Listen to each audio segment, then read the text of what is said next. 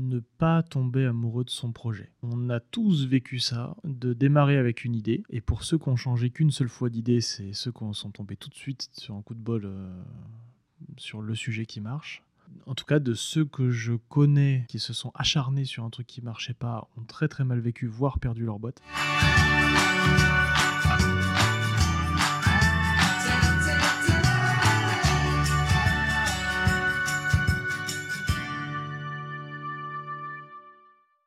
Bonjour Johan. Hello. Bah, bienvenue dans le podcast euh, La Voix du dirigeant.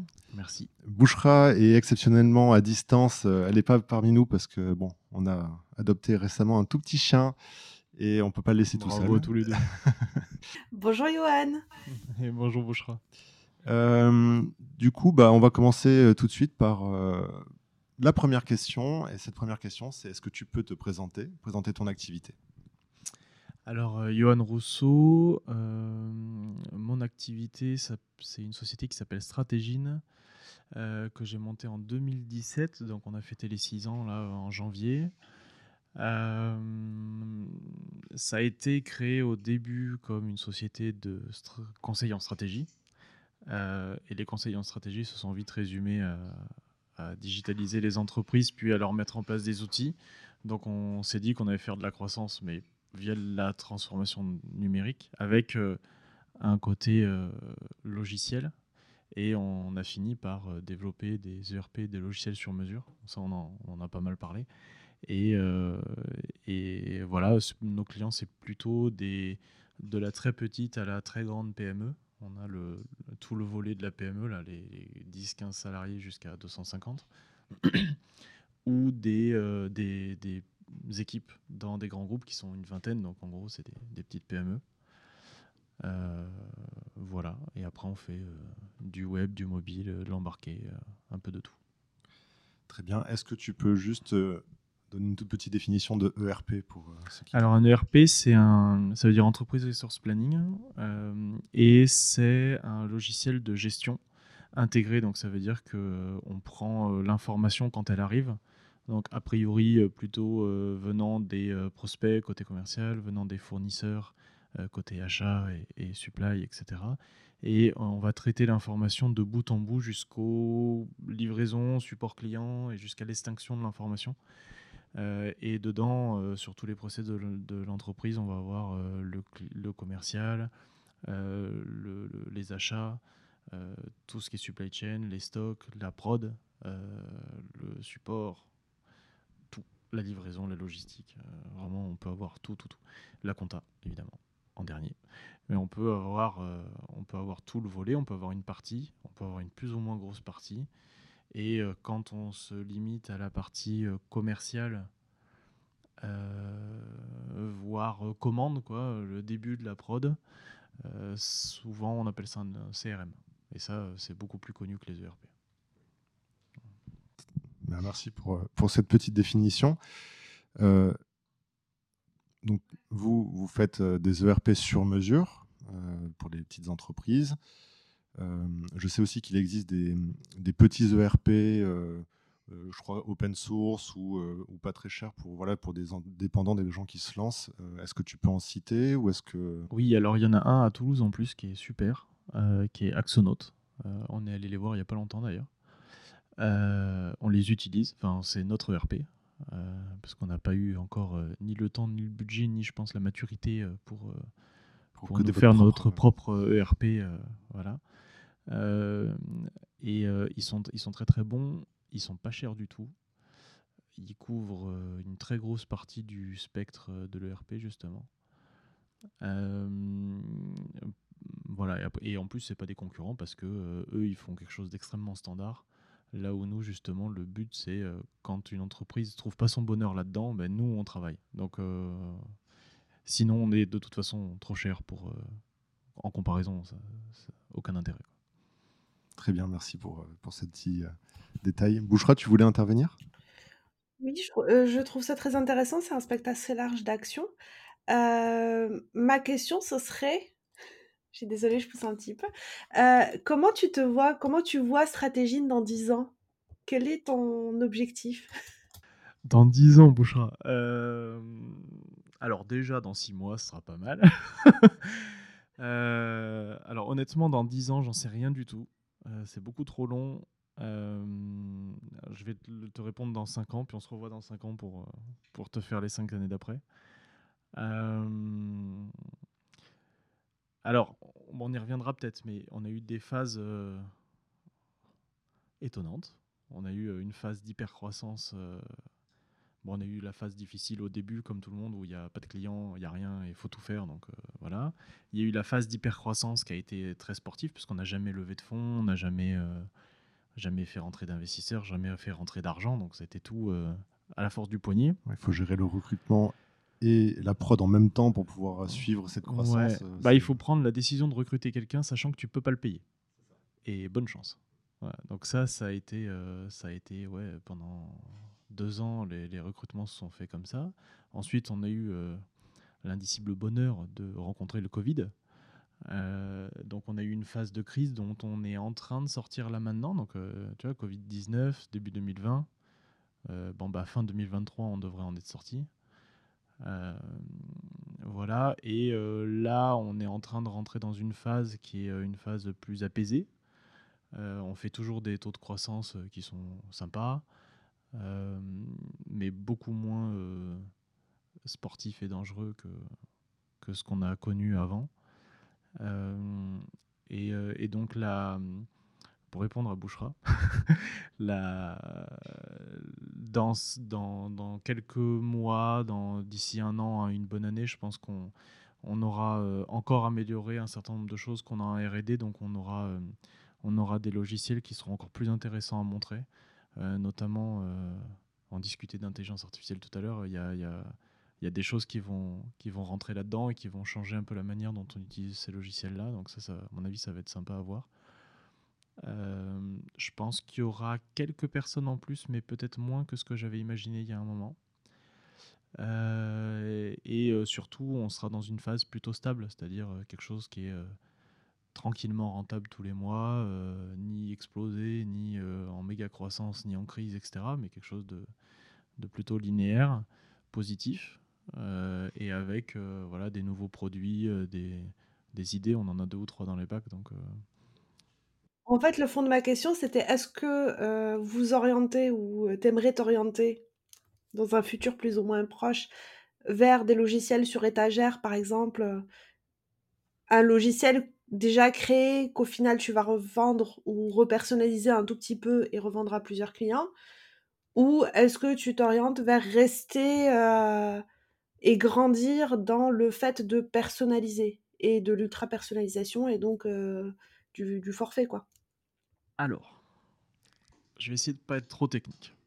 En fait, euh, toute la raison d'être du produit qu'on a créé, c'est de pouvoir le plus vite possible, le moins cher possible, le plus efficacement possible, faire du totalement sur mesure. Euh, donc on va rester là-dessus, ça c'est sûr. Mais on est en train de le faire suffisamment efficacement pour que ça puisse s'apparenter.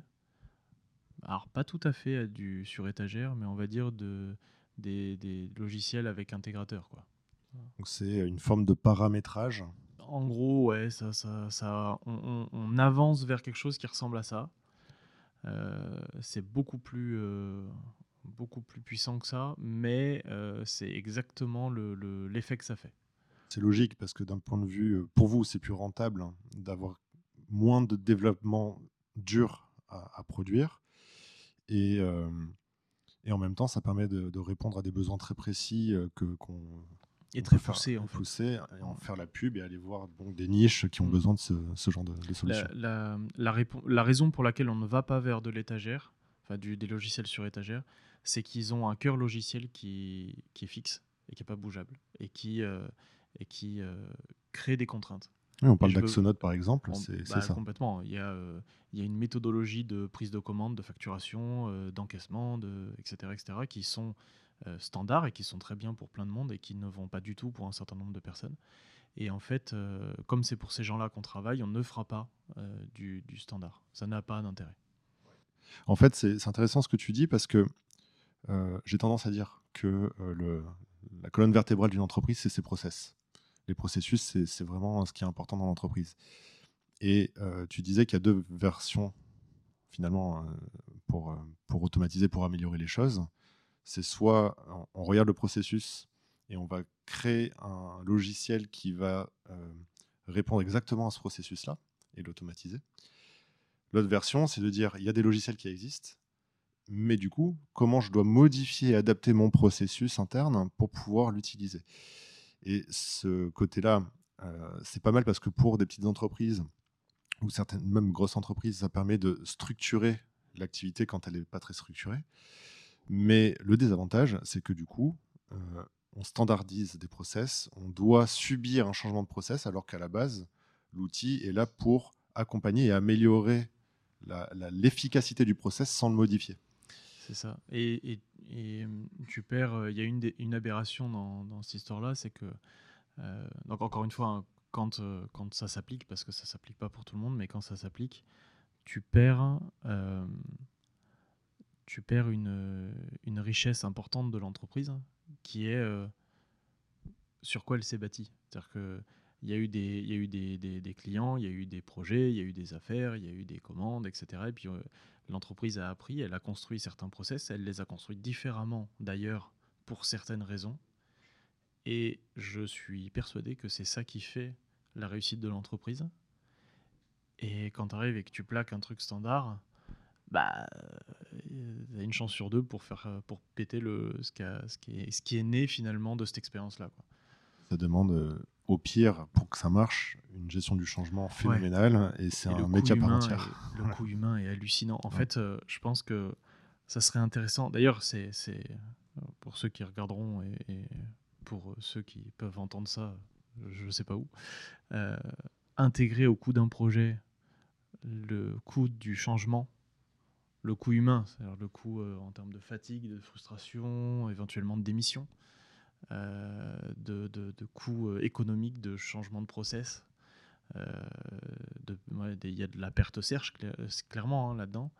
Et, je pense que si on se mettait à ajouter cette petite ligne-là dans le coût d'un projet, étonnamment, ça changerait 2-3 business cases. En fait, en, normalement, et là je vais faire une standardisation et une généralisation qui n'est pas tout à fait juste, mais grosso modo, statistiquement, le coût d'un projet dans son ensemble il faut considérer un tiers pour du développement, un tiers pour du changement et un tiers pour de la maintenance euh, post-développement.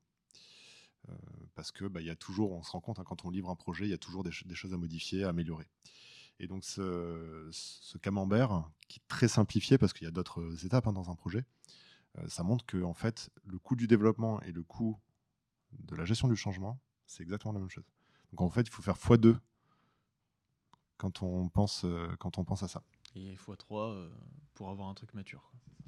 Mais c'est ça, et, euh, ce, qui est, ce, qui est, ce qui est intéressant, je pense que tu as une partie du coût de la maintenance qui est liée à la gestion du changement, c'est-à-dire que tu as des changements qui ne sont pas acceptés et que du coup on revient en arrière parce que les changements ne sont pas acceptés. et c'est marrant parce que du coup, là je, je, faisais des, des, petits ratios là, et en fait nous, la maintenance, c'est entre un tiers, ouais, c'est ouais, entre 20% et un tiers du, du coût du projet. Donc finalement, du coût du dev. Hein. Donc finalement, on gagne deux tiers de cette phase-là en ne cassant pas euh, toute l'organisation de l'entreprise. Exactement. C'est intéressant. Et du coup, un peu moins de... Il y a de la gestion du changement quand même, il y en a un peu, mais beaucoup moins que, que ce qu'on peut voir ailleurs. Bon, merci pour cette petite aparté. Donc, pour résumer, dans 5 ans, vous vous concentrez sur le développement de ces solutions sur étagère, mais, euh, mais complètement sur mesure toujours. sur mesure, tout en conservant, j'imagine, un petit peu de, de, RP. Euh, ah, ça, sera, ça sera des ERP d'ailleurs. Hein. Oui, ce que je veux dire, c'est des, des, choses que vous développez de zéro parce que vous ne l'avez pas pensé. Et eh bien justement, c'est tout le sujet, c'est que même ceux-là, de logiciels entre guillemets sur étagère, seront quand même du sur mesure, donc il y aura quand même des trucs faits de zéro dedans. D'accord. Sûr. Ok. C'est d'ailleurs tout le, le travail de, recherche qu'on fait. Super. J'aime bien l'idée de personnaliser sur étagère. C'est, euh, ça permet de réduire les coûts pour le client et à la fois d'être efficace. Et, euh, et pour vous, c'est beaucoup moins de rework. Ça permet de euh, valoriser un travail qui a été fait, enfin le travail de base qui a été fait, ça permet de le valoriser, de capitaliser dessus plusieurs fois. Ouais, et tu as, un troisième critère, c'est le, les ressources humaines chez nous. Parce que quand tu es stagiaire de fin d'études, bon, ça t'amuse de faire des trucs un peu basiques, parce que comme ça, ça te conforte dans le fait que tu as bien appris ton métier. Quand ça fait deux ans que tu fais ça, bon, valider des formulaires et les envoyer en base de données, ça intéresse personne, quoi. Et du coup, on a un troisième volet qui est que les devs qui font du développement chez nous euh, se concentrent de plus en plus sur des tâches à très haute valeur ajoutée. Et donc, du coup, c'est hyper intéressant pour tout le monde. Effectivement. Bon, merci pour ces, euh, pour ces descriptions. Je pense qu'on reviendra aussi sur ce sujet donc de d'hypercroissance versus euh, avoir un parcours plus flat. Mais du coup, je te pose la deuxième question. On va rentrer dans le vif du sujet. quel est là où les plus grandes difficultés que tu as pu rencontrer en tant qu'entrepreneur euh, et, si tu les as dépassées ou si tu es en cours de les dépasser, euh, est-ce que tu peux nous expliquer comment?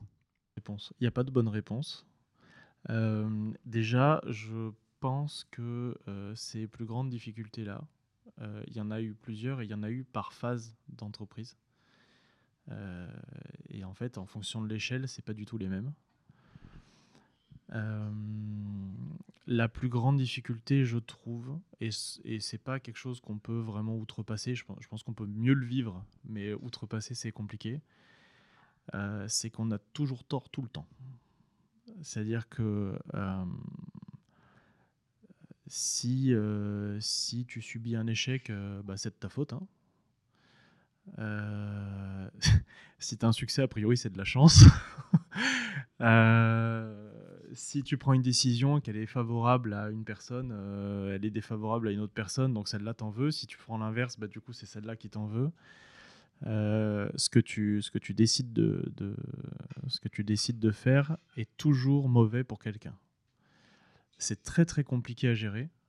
Euh, quelqu'un ou, une situation, hein, d'ailleurs, c'est pas forcément tourné sur des personnes, mais il y a toujours un aspect négatif à une décision que tu prends. Et c'est très compliqué euh, de gérer ça. Euh, déjà par rapport au regard que tu as envers toi-même. Euh, et puis, et tu es tout seul. Quoi. Je sais que ça, c'est un sujet, la solitude du dirigeant, etc. C'est un, gros sujet, mais ouais, là, là tu es tout seul. Hein. Ouais, en gros, ce que tu dis, c'est que il y a un niveau de responsabilité dans l'entreprise parce que tu as des décisions à prendre, quoi qu'il arrive. Mmh. Et donc, tu pourras pas plaire à tout le monde. Il y a, forcément des moments où. Mmh la décision, elle peut être bonne, elle peut être mauvaise, etc. Mais il faut la prendre. J'ai pas trop de problème pour prendre des décisions. Ça, j'ai une technique infaillible pour ça. D'accord. Euh, qui m'accompagne depuis euh, bien dix ans maintenant. Donc c'est une bonne méthode. Euh, par contre, il faut les assumer derrière. Mmh. Et, et, quand tu as le choix entre deux mauvaises décisions et que tu prends la moins pire des deux et que tu dois aller la vendre à 20 personnes, bah faut être bon commercial quoi. parce que, euh, parce que tu sais en fait qu'elle est pas bonne ta solution. Tu sais que tu n'as pas le choix, mais tu sais qu'elle est pas bonne. Hein. En fait, tu parles de la difficulté finalement euh, psychologique de ce, du regard des autres par rapport à, une décision, c'est ça? Ouais, et puis le regard que tu as envers toi-même. Hein. Les autres, ça peut être toi-même aussi. Hein. Ça peut être euh, prendre la décision, je sais pas moi, de, de, de, de ne pas recruter quelqu'un qui le mérite parce que tu prends la décision aussi de euh, arrêter de collaborer avec un gros client parce que euh, ce client il est toxique. Bah, va décider d'arrêter de collaborer avec ce client et ensuite va dire à la personne qui attend d'être recrutée et qui mérite d'être recrutée parce qu'elle s'est arrachée pendant euh, des mois, etc., pour être à la hauteur et tout, que non, non, toi, tu as pris la décision d'arrêter lui et que du coup, lui, il vient pas chez toi. Euh, et, en fait, la décision, elle est juste mauvaise tout le temps. C'est-à-dire que si, tu prends, si tu gardes ton client toxique, c'est pas bon. Si tu, mais du coup, tu peux recruter, tu vois. Et en fait, euh, va l'assumer. En fait, c'est euh, c'est une problématique managériale principalement. Et le plus difficile, c'est que dans une grande entreprise, quand on est manager, en général, ce genre de, de discours qu'on a envers ses équipes, ça vient d'au-dessus. Oui, toujours. Donc on peut très bien dire c'est pas moi, c'est moi. C'est mon chef qui m'a demandé de vous dire ça. Bon, c'est pas la bonne approche à faire, mais il y en a beaucoup qui font ça. Il y en a plein qui font ça, bien sûr. Alors que là, bah, Il n'y a personne au-dessus. Et donc, Ouais, c'est bah, je peux dire que c'est pas moi, c'est le chef, mais voilà. ça va retomber sur moi quand même. hein. Ou c'est pas moi, c'est les actionnaires, ça peut arriver oui, aussi. mais mais... c'est pareil, là, ça marche pas non plus. Exactement. Exactement. Euh, moi, ce que, du coup, j'ai envie de te demander, qu'est-ce que tu fais par rapport à ça? Parce que euh, dans ce genre de, de situation, alors prendre la décision, je comprends bien que tu n'as pas de souci avec ça. Derrière, euh, il y a deux phases, en fait. Un, l'annoncer et ensuite l'assumer. E- est-ce que tu fais une démarche, en fait, par rapport à ça? Est-ce que tu, j'en sais rien, tu t'es fait accompagner, tu as étudié des moyens d'annoncer des mauvaises nouvelles? Euh, je, je, sais pas, qu'est-ce que tu as pu mettre en œuvre euh, pour euh, travailler sur ce sujet? Être un peu moins gêné, un peu moins mal à l'aise quand tu dois annoncer des mauvaises nouvelles ou que tu dois assumer des, décisions entre guillemets mauvaises? Alors, je me suis fait coacher, pas spécifiquement sur ça, mais je me suis fait coacher. Euh, le, le- sujet initial du coaching, c'était euh, euh, je savais que la boîte était en train de grossir plus vite que j'étais capable de gérer le sujet. Et donc, euh, six mois, un an avant que je sente que j'étais de- devenu incompétent, je suis allé voir une coach. J'ai dit bon là, j'ai ce cap-là à franchir et je fais partie du problème, donc je ne serai pas la solution. Donc, il va falloir qu'on discute ensemble un peu et puis qu'on trouve euh, ces moyens-là. Euh, dans ces échanges-là, il y a énormément de choses qui m'ont apporté qui m'ont permis euh, de, de, mieux gérer aujourd'hui, en tout cas de mieux l'assumer, de mieux accepter. Annoncer des mauvaises nouvelles, de toute façon, on va pas les cacher. hein. Donc voilà.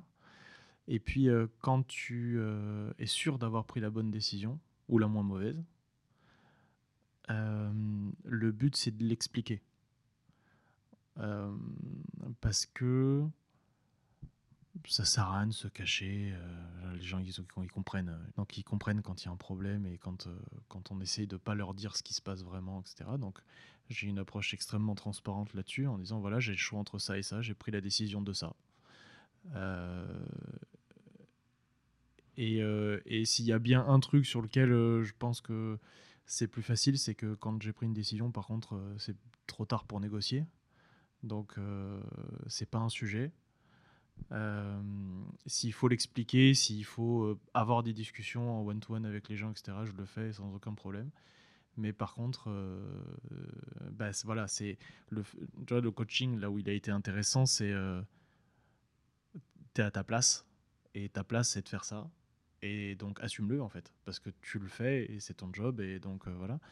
Et, euh, donc, euh, et donc, dire à quelqu'un, ouais, je comprends, c'est dur, ça me fait pas plaisir, à toi encore moins, mais c'est comme ça. C'est ouais, de l'affirmation de, soi. Et en fait, Bouchra, tu parlais des deux, des deux phases, expliquer aux autres et après l'assumer. Euh, moi, je pense qu'il y a une phase avant, Tu, tu Qui est- l'assumes d'abord, ensuite tu le dis aux autres, je pense. peut-être, et même euh, se convaincre soi-même finalement. Euh, en, fait, c'est la communication envers les autres, il faut d'abord la faire en soi. Et effectivement, c'est impossible de convaincre ou d'expliquer euh, correctement les choses si avant on n'est pas sûr de soi. Donc, Mais euh, ça, c'est un des trucs. Alors on parle beaucoup des difficultés d'être entrepreneur, mais ça, c'est un grand confort. C'est-à-dire que le nombre, quand tu es salarié et que tu as un chef au-dessus et que tu dois prendre une enfin, que tu dois exécuter une décision que tu ne, en laquelle tu ne crois pas, c'est beaucoup plus dur, je trouve, que d'assumer une décision que tu as prise toi-même. c'est plus facile hein, en apparence, mais par contre, faut, euh, voilà, il, il faut, euh, il y en a certains qui ont besoin de se faire coacher pour euh, assumer ce genre de choses. Donc, Ouais, pour, l'assumer, mais je pense que quand, quand tu as monté ta boîte, c'est intrinsèquement, c'est forcément un des facteurs Ouais. de, de vouloir être maître du truc, quoi. oui, oui, bien sûr. Parce que sinon, euh, tu, tu fais pas ça. hein. Trop dur. hein. Il y a des méthodes, il y a des techniques en fait pour annoncer, euh, annoncer les choses, les choses difficiles. Et, euh, et je sais pas, euh, je, je pense que c'est un sujet, si tu l'as pas encore travaillé, qui devrait vraiment t'intéresser. Comment, euh, comment annoncer un message, mais même des plus difficiles. euh, Quand on se retrouve dans ces positions, en fait, d'être responsable de gens, c'est l'un des premiers trucs à faire, en fait, c'est d'aller se renseigner sur comment annoncer des mauvaises nouvelles. Parce que si tu sais pas le faire, un jour, tu seras obligé de le faire et là, dans ce cas-là, c'est tes émotions qui prendront le pas et c'est, c'est ta réflexion, c'est d'être dans toi-même et cetera. Alors que si tu maîtrises déjà la technique, bah, en fait, heu tu es un peu plus rassuré. Effectivement, euh, dans les anecdotes, euh, le fait de, on a, eu, on a eu dans les épisodes euh, qui nous sont arrivés, notre, vie d'entreprise a été un peu une aventure. hein. Une fois, on, voilà, on savait, on savait à partir du premier du mois qu'on avait peut-être 10% de chance d'être capable de payer les gens le 30. Et ben, va serrer les mains de tout le monde pendant 30 jours. Et tu leur dis pas, hein, parce qu'il il y a une chance que tu puisses euh, les payer. Et ben, voilà, le moment où tu commences à envisager d'aller voir tout le monde, etc., très très compliqué. dans, les, dans les mauvaises nouvelles, il y a, y a, eu la crise, il y a du, du Covid, il y a eu euh, le télétravail forcé, euh, il y a eu euh, effectivement des, des- des licenciements. Euh, ouais, il y a eu, euh, il y a eu du, il y a eu un petit peu de, il y a eu un peu de mauvaises nouvelles dans les deux trois dernières années. Il n'y a pas eu que ça heureusement. Mais euh, voilà, quand, euh, quand tu as une mauvaise nouvelle, euh, c'est moi je réunis toute l'équipe. Et alors après voilà, pas si c'est pour licencier une personne, hein, mais quand tu as une vraie mauvaise nouvelle d'entreprise, c'est toute l'équipe, tous ensemble. On explique la situation, on explique les choix qui s'offrent à nous. Et moi j'explique ma décision, pourquoi je l'ai prise et, et s'il y a des questions. quoi. Après, c'est des discussions en one-to-one, etc. Après.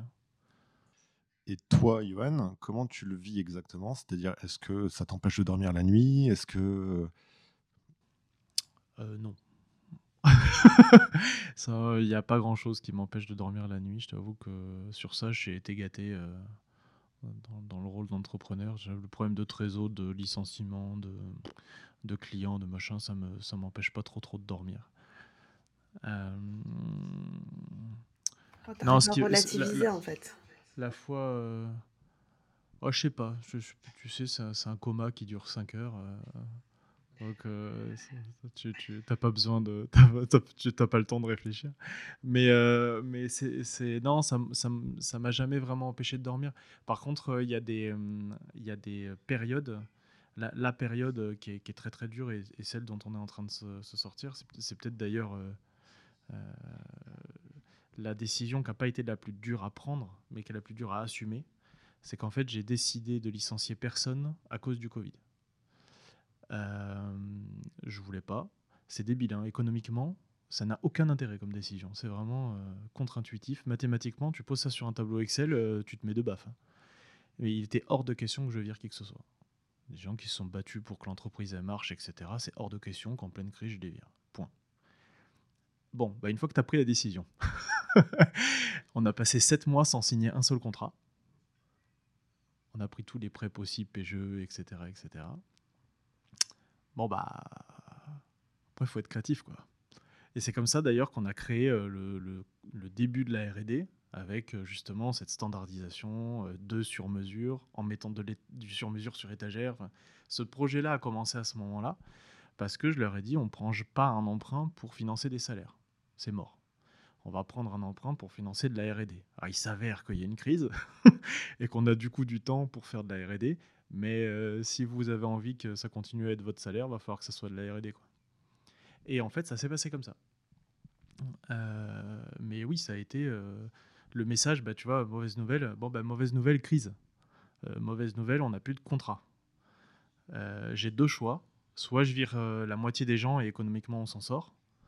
Euh, soit je garde tout le monde, je m'endette, moi, beaucoup, parce que je pourrais acheter une baraque avec euh, ce que je me suis endetté. hein. Euh, et on fait de la R&D. Par contre, on l'assume ensemble, quoi. Bon, bah quand je dis que t'es tout seul, depuis tout le monde est parti. parce Ouais. que la crise s'est arrêtée, parce qu'il y a eu des, euh, il y a eu une reprise assez exponentielle, il y a eu des propositions de salaire qui étaient indécentes, et puis nous on pouvait pas, on s'était endetté, donc faut assumer. Et aujourd'hui on est en train de se sortir de cette situation-là. Euh, et, euh, et donc, euh, c'est dur à assumer, ouais. Euh, parce que euh, les gens qui sont là aujourd'hui, ils y sont pour rien. ils n'étaient pas là, mais ils assument les conséquences d'un choix que moi j'ai fait pour d'autres personnes qui n'ont pas assumé. C'est là, en fait, que pour la décision, c'est assez intéressant, c'est de se dire que euh, la prise de décision, c'est pas fait pour faire plaisir à quelqu'un. Euh, là, en l'occurrence, ça fait une décision qui était pour eux une bonne nouvelle, c'est-à-dire qu'ils n'allaient pas être licenciés, ils allaient continuer à avoir un salaire pendant la crise, euh, mais qui n'était pas forcément une bonne nouvelle économique pour l'entreprise. Et donc, c'était pas. En fait, pour toi, c'était une mauvaise nouvelle. Pour moi, c'était une très mauvaise nouvelle. Hein. J'aimerais bien savoir. J'ai peut-être pas entendu ce passage-là, mais pourquoi est-ce que tu as pris cette décision? Alors, j'ai pas expliqué ce passage-là. Euh, parce que pour moi, on était une équipe et que euh, et que on s'en sortirait ensemble ou on s'en sortirait pas, mais ensemble. Point. Voilà. Et après, bon bah, tu fais ce que tu peux. C'est là où en fait, tu es tout seul et donc en étant seul, euh, la force de l'entrepreneur, c'est de savoir s'entourer justement, parce que tu es seul dans le statut. Mais par contre, pour que l'entreprise fonctionne, ça ne fonctionne pas si tu es tout seul. donc là, c'est une décision euh, collective que tu as prise euh, pour l'avenir de l'entreprise, au détriment finalement, effectivement, de, de toi, l'individu entrepreneur. Oui, après, je regrette pas une seconde la décision. m'a coûté une fortune, mais je peux te dire que quand tu réunis tout le monde et que tu as tout le monde qui se mal avec un masque parce que c'est une pandémie mondiale et que tu dis, bon, euh, on travaille tous ensemble, on va continuer à bosser ensemble, ça te construit une équipe. Donc ça, euh, c'est un des effets positifs euh, dont on parle pas quand c'est un drame économique, mais ça n'empêche que en termes de management et d'équipe, il s'est passé un truc très très fort. ça te construit une, culture d'entreprise parce que je peux te dire que le premier qui part à 16h58 en ayant déjà fait son sac alors que les autres ils sont en train de trimer parce qu'ils sont en retard ou qu'ils ont un problème, etc. Lui il se fait phagocyter par le système. Hein. Euh, parce que tu as une équipe et l'équipe elle est là pour affronter les difficultés ensemble. Et quand tu viens de communiquer ça, bah, les gens ils se battent. Hein. Donc en fait, euh, tu crées, tu crées une, une dynamique de groupe qui est hyper puissante. La, crise. Et qu'on a encore aujourd'hui. La crise, c'est euh, un excellent moteur effectivement de, de la création d'une équipe, d'une culture d'entreprise, etc. Parce que justement, ça met euh, tout le monde dans, euh, comment dire, dans une vision, dans un ordre de bataille finalement qui est, qui est intéressant. Et d'ailleurs, toute la difficulté du leadership, c'est de réussir à créer ça hors période de crise. Mais déjà, la période de crise, c'est on peut aussi la foirer. Donc euh, là, c'est bien parce que ça permet de. C'est euh, ce que j'appelle l'ennemi commun, moi. Euh, pour le trouver hors crise, tu as un ennemi commun. Il faut qu'on soit tous d'accord, une espèce de consensus d'équipe sur l'ennemi commun. Et ça peut être tout. Hein. Ça peut être un problème de qualité, ça peut être un concurrent. Un concurrent, ça peut être, le fait qu'on travaille trop. genre, tu vois, tu peux trouver cet ennemi commun. On se met tous d'accord dessus et puis on part à la guerre, quoi. Et, euh, et là, là tu as une équipe, parce que, euh, parce que tu as l'ennemi commun. Sinon, les gens, ils vont euh, commencer à discuter, à se batailler entre eux. Bah, sinon, sinon il y a des hein. ennemis à l'intérieur. Et, et, je peux te dire que quand tu as une ville assiégée et qu'il y a une armée de 12 000 soldats qui sont devant tes murs, savoir qui veut être le plus grand caporal, parce que personne n'a envie d'être sur la plus haute tour et celle qui va prendre le, premier tir. Hein. Donc, donc le, côté, euh, le côté ennemi commun, ça te fédère un petit peu euh, dans une même direction et c'est un, un, très très gros sujet ouais, de management. Ça. Nous, on a mis ça en place dès le départ. On choisit un. un D'ailleurs, on, on, met ça en objectif d'année. De, hein. En début d'année, on dit OK, ça, abattre. C'est un sujet, on, on l'abat dans l'année. On, on, le démonte dans l'année. Et ça marche. Ah, j'aime bien cette notion de nous versus eux. Il y a nous et, et l'ennemi. Euh, moi, je trouve, beaucoup d'autres, enfin d'autres, items qui sont intéressants dans ton dans ton choix parce que là, si tu avais eu un contrat et que tu avais choisi de licencier est-ce que tu aurais eu les compétences de l'accepter ce contrat et de l'assumer? il aurait fallu recruter de nouveau, potentiellement reformer, des gens qui sont pas en équipe, qui sont pas encore bons. Ah, ça, c'est une décision indépendante, ça. Ça peut se poser hors période de crise et hors période de où tu es obligé de licencier qui que ce soit. C'est: «Est-ce que j'accepte un contrat, heu, sachant que la solution technique qui m'est demandée, je ne sais pas la faire?» La réponse est oui. On trouvera un chemin. Pas un problème ça.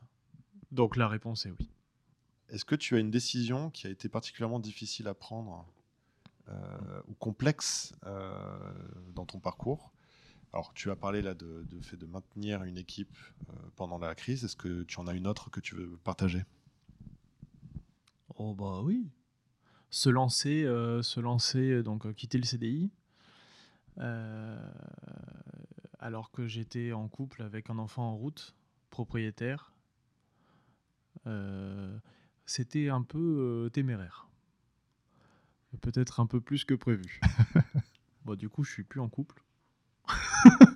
Toujours, l'enfant a été livré, pas de problème là-dessus. Heu, plus propriétaire non plus. Mais heu, mais l'aventure, a fonctionné. Très, très dur à assumer ça aussi comme, comme période. Ça, c'est des choix, c'est des choix un peu compliqués. Ouais, parce que tu dois vivre la difficulté de la création d'entreprise et de l'entreprise de manière générale. Et en plus, il y a toute la partie personnelle qui, heu, vient s'ajouter à ça. Moui et et qui entre en conflit. C'est-à-dire qu'au-delà de s'ajouter, heu, le le problème perso, il vient du pro, clairement. Ouais. Donc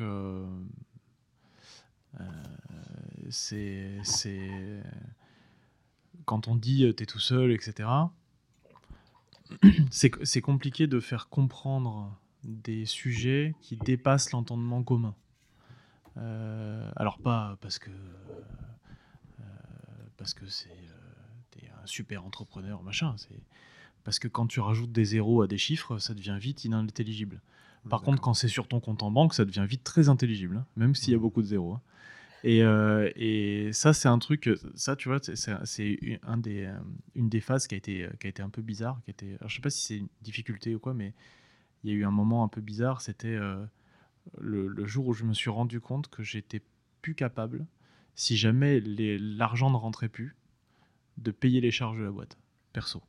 C'est-à-dire quand tu es au début, bon, voilà, tu as un loyer, heu, bah, quand tu prends le 1er bureau, bon, bah, tu as un loyer, tu as un peu de matériel, heu, ça va. Un site internet, heu, Oui, 1 au mois ou 2, ça peut se faire. Voilà. Heu, là, quand, heu, quand les charges, mensuelles de la société, ça dépasse ton salaire annuel, bon, bah, faut trouver d'autres idées, hein. Parce que là, ça marchera plus. Et le jour où je m'en suis rendu compte, effectivement, ça a été un peu compliqué. Je me suis dit: «Bon, là, si ça foire, heu, c'est compliqué, quoi, hein». Heu, voilà. Ouais, dans un cas, tu tu essaies de renflouer le navire, de l'autre cas, tu sautes, tu mets une bouée, tu sautes, quoi. Bah, disons que renflouer, c'est pas une solution viable, quoi. Alors la bouée non plus, ça c'est moi, mais heu, la bouée, je l'ai jetée par-dessus bord en quittant le port et puis. Mais heu, mais ouais, c'est c'est ce jour-là, quand tu regardes tes comptes et que tu fais: «Ah! Ah oui, quand même! Bon, bah, va va falloir, être bon, là». C'est c'est intéressant ce que tu dis. En fait, déjà, il faut comprendre qu'il y a les chiffres, c'est relatif et que, tu peux très bien avoir une entreprise qui fait des millions de chiffres d'affaires, mais qui a aussi des millions de charges et au final l'entrepreneur se paye, heu, quasiment pas ou n'est pas capable de se payer parce qu'il y a pas de résultat. Pas la situation la plus confortable, clairement, hein. Voilà. Non, non, puis c'est heu alors en plus, pendant la période de crise, il y a eu beaucoup de mois où on perdait de l'argent, beaucoup. Et et là, même chose, c'est chaque erreur peut te coûter ta survie en tant qu'entreprise. Faut pas en faire beaucoup, hein. Et heu, on a eu une période, heu, comme ça qui était, heu, de, une vingtaine de mois, un peu moins de 2 ans où, chaque jour quand tu vas bosser, tu as 10 crises et si tu en foires une, peut-être tu meurs le lendemain. Et en fait, faut être bon parce que faut pas les foirer, hein. Et c'est tous les jours, hein, pendant 2 ans. Donc bon, après, on a fait des erreurs. Elles nous ont failli nous coûter notre survie. Elles l'ont pas, nous l'ont pas coûté. Euh, mais on n'en a pas fait beaucoup. hein. Et quand tu vois ce que le peu d'erreurs qu'on a fait nous a coûté, euh, heureusement qu'on n'en a pas fait beaucoup. hein. Donc euh, voilà. Après, c'est un truc qui est très dur aussi, en termes de difficulté, c'est le, les échéances de temps. La, la, le cadre de vie d'une entreprise, le, le- flux temporel d'une entreprise n'est pas le flux temporel des personnes. Euh, et nous, euh, je, dis toujours que chez Stratégie, on fonctionne en- au semestre. C'est-à-dire que quand tu regardes en arrière le semestre d'avant, tu vois des changements. Tu vois pas forcément des changements dingues, mais tu vois des changements. Quand tu regardes deux semestres en arrière, là, ça commence à se voir pour de vrai. Euh, quand tu regardes un an, un an et demi en arrière, tu fais ouais, là, là, là, c'est plus la même boîte. Alors que les gens, un mois, deux mois, trois mois, c'est long. Hein ben nous, c'est une demi-période. Trois mois, c'est euh, c'est un demi-semestre, quoi. Et du coup, euh, il se passe rien en trois mois. Rien du tout. C'est-à-dire que tu peux regarder en arrière. hein. Tu vois pas. En fait, si, il se passe plein de choses, Oui, mais mais c'est pas mesurable. C'est pas, c'est pas. euh, alors c'est mesurable parce que tu as des outils pour le mesurer, mais ça se voit pas euh, dans le. Tu vois pas de différence dans l'entreprise. C'est-à-dire que tu, tu, viens dans l'entreprise à trois mois d'écart, tu vois pas la différence. Par contre, à six mois d'écart, tu fais ouais non là, euh, là il y a un truc qui a changé quand même. Ouais. Et en fait, c'est ça qui est intéressant, c'est que le, le dirigeant, il, a, doit avoir cette vision-là de ce qui avance et de même si en 2-3 mois il s'est rien passé, lui il sait que en fait dans 6 mois on va arriver à tel endroit. Et euh, comme tu disais, c'est inintelligible pour la grande majorité des gens, que ce soit pour les employés ou pour euh, les personnes, l'entourage, la femme, les parents, la, famille, etc. Et, euh, c'est- du coup complexe parce qu'on ne peut pas vraiment l'expliquer. Euh, c'est la fameuse solitude d'entrepreneur et c'est là que c'est intéressant de pouvoir en discuter avec d'autres entrepreneurs qui sont au même niveau et qui, qui comprennent.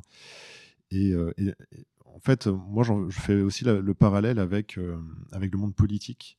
Parce que le monde politique, ou même, exemple, l'arbitrage dans le foot, euh, où il y a, le- pardon, le, coaching dans le foot, euh, on a l'impression qu'il y a 60 millions de, de coachs en France. Euh, en réalité, euh, il n'y a que le, le coach qui connaît son métier et qui est capable de comprendre où il va. Les Français ont beaucoup de métiers. Voilà, la politique, c'est pareil. Comprendre le- ce que, les décisions du président de la République, en fait, on peut les critiquer, mais en réalité, on ne peut pas essayer de les comprendre parce que la vision d'ensemble, on l'a pas. Euh, Disons que ce serait intelligent de se poser la question de ce qu'on aurait fait nous, Exactement. vraiment, et pas euh, ce qui nous arrangerait, C'est ça. dans la même situation. Et perso, j'ai pas envie d'aller discuter avec Poutine, moi. Chacun ses choix de vie. hein, mais- Voilà, et du coup, euh, l'entrepreneur, bah, c'est ça à une plus petite échelle, mais c'est ça quand même. C'est euh, avoir une vision d'ensemble systémique, euh, être en mesure du coup de prendre des décisions et, de, et de savoir où on va, mais de l'assumer et de le comprendre seul jusqu'à ce que Jusqu'à y a ce que ça m'est arrivé, écoute, ça m'est arrivé il y a trois semaines. Il y a une salariée, elle est avec nous depuis trois ans. Et, euh, et elle m'a dit euh, un truc qu'on a, qu'on a réussi à faire. Elle m'a dit Mais tu sais, que, tu sais quand est-ce que tu as dit qu'on le ferait? Dit, Bah, euh, À peu près, euh, il y a pile poil deux ans. Et ouais, il y a pile poil deux ans, alors deux ans et deux mois, mais c'était pas pile poil. Mais euh, parce que je vais les voir après. Mais effectivement, il y a deux ans et deux mois, euh, j'aurais dit voilà, on va euh, arriver à un stade où on fera ça, ça, ça, on aura sorti ce produit-là et, et on, et on travaillera moins, on travaillera mieux, on travaillera comme ça, on sera en avance sur certains projets, etc. Un truc euh, complètement délirant. Tout ce que je viens de lister, c'était délirant à ce moment-là. Il y a des gens qui se sont barrés en me disant non mais de toute façon ça n'arrivera jamais. ça n'arrivera jamais. euh, laissons tomber. Et, euh, et, en fonction euh, des départs, c'est six- un six mois, un an après leur départ, finalement, on a réussi. Mais c'était euh, téléphoné, c'est juste extrêmement long. Extrêmement long. Et, et cette patience-là, tu l'as toi en tant que chef d'entreprise parce que tu vois les choses changer petit à petit, alors que, comme on disait, bah, les employés, eux, il faut les, convaincre finalement que en tant qu'équipe, on se dirige bien vers là, mais on le, c'est pas palpable tout de suite, quoi. Ça arrivera un jour. Alors, pour les autres, je sais pas. Mais moi, j'ai pas été livré avec de la patience. Donc, je suis complètement dénué de patience. Par contre, on a échangé ça avec de la persévérance, Donc euh, c'est pour ça, moi, la bouée, je l'ai jetée. hein. Euh, je, je lâche pas. Tu l'as crevé Je l'ai crevé, jeté, euh, et il n'y a pas de moyen de revenir en arrière. Mhm. Et je reviendrai pas en arrière. C'est-à-dire que moi, je lâche pas le morceau tant que c'est pas fini. Ok. Et euh, c'est pas vraiment de la patience, parce que je suis très impatient pendant toute la durée du chemin. Mais Au moment, c'est euh, moteur. à la- ouais, il y a, il y a- alors il y a- ça c'est le premier, euh, ça le premier sujet, et le deuxième en fait, alors c'est un peu spirituel, mais c'est la foi en fait. C'est-à-dire que pourquoi ce contrat-là, ce montant-là, ce jour-là, il aurait pu prendre euh, quatre mois à signer, et puis il a pris un mois. Et puis celui qui devait prendre euh, un mois, il a pris six mois, un an. Pourquoi?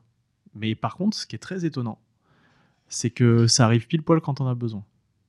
Et, euh, et en fait, c'est euh, la, conju- la conjugaison de cette persévérance-là, de dire de toute façon, j'abandonnerai pas. Donc, vous pouvez faire ce que vous voulez. Moi, je vais là et on ira. Et ça sera, on prendra 70 000 détours, je m'en fous. À la fin, on est là. Et euh, cette espèce de foi de dire bon bah, il y, aura ce qu'il faut sur le chemin pour qu'on y arrive.